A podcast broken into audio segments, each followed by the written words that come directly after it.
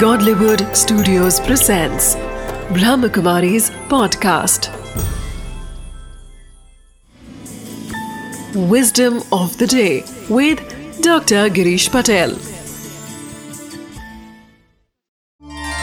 नमस्कार ओम शांति कोई भी चीज़ हमें सीखनी होती है तो हम ये कोशिश करते कि मैं इसको सीखूं या जो कार्य मैं सीखना चाहता हूँ वो मैं सही कर लूँ उदाहरण के रूप में आपको कोई लैंग्वेज सीखनी है तो जब तक मैं सही बोलने लगूं, आपको कार सीखनी है तो जब तक मैं सही रूप से इस कार को चलाने लगूं, ऐसा बहुत कुछ।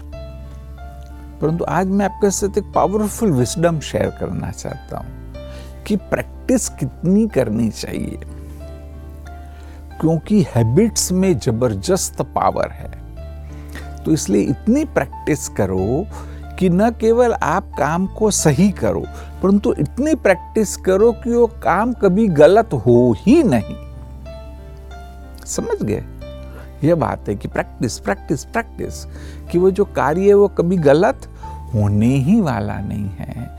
इसका मतलब भी कि आपके वो डीप संस्कार बन गए और अब आप सब कुछ सही ऑटोमेटिक करते जाएँगे, आपको सोचना भी नहीं पड़ेगा। Om Shanti.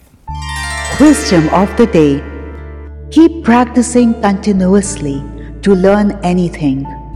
With continuous practice, one day, even the impossible will become possible for you. Whatever you want to learn, practice it until that action becomes your heart sanskar.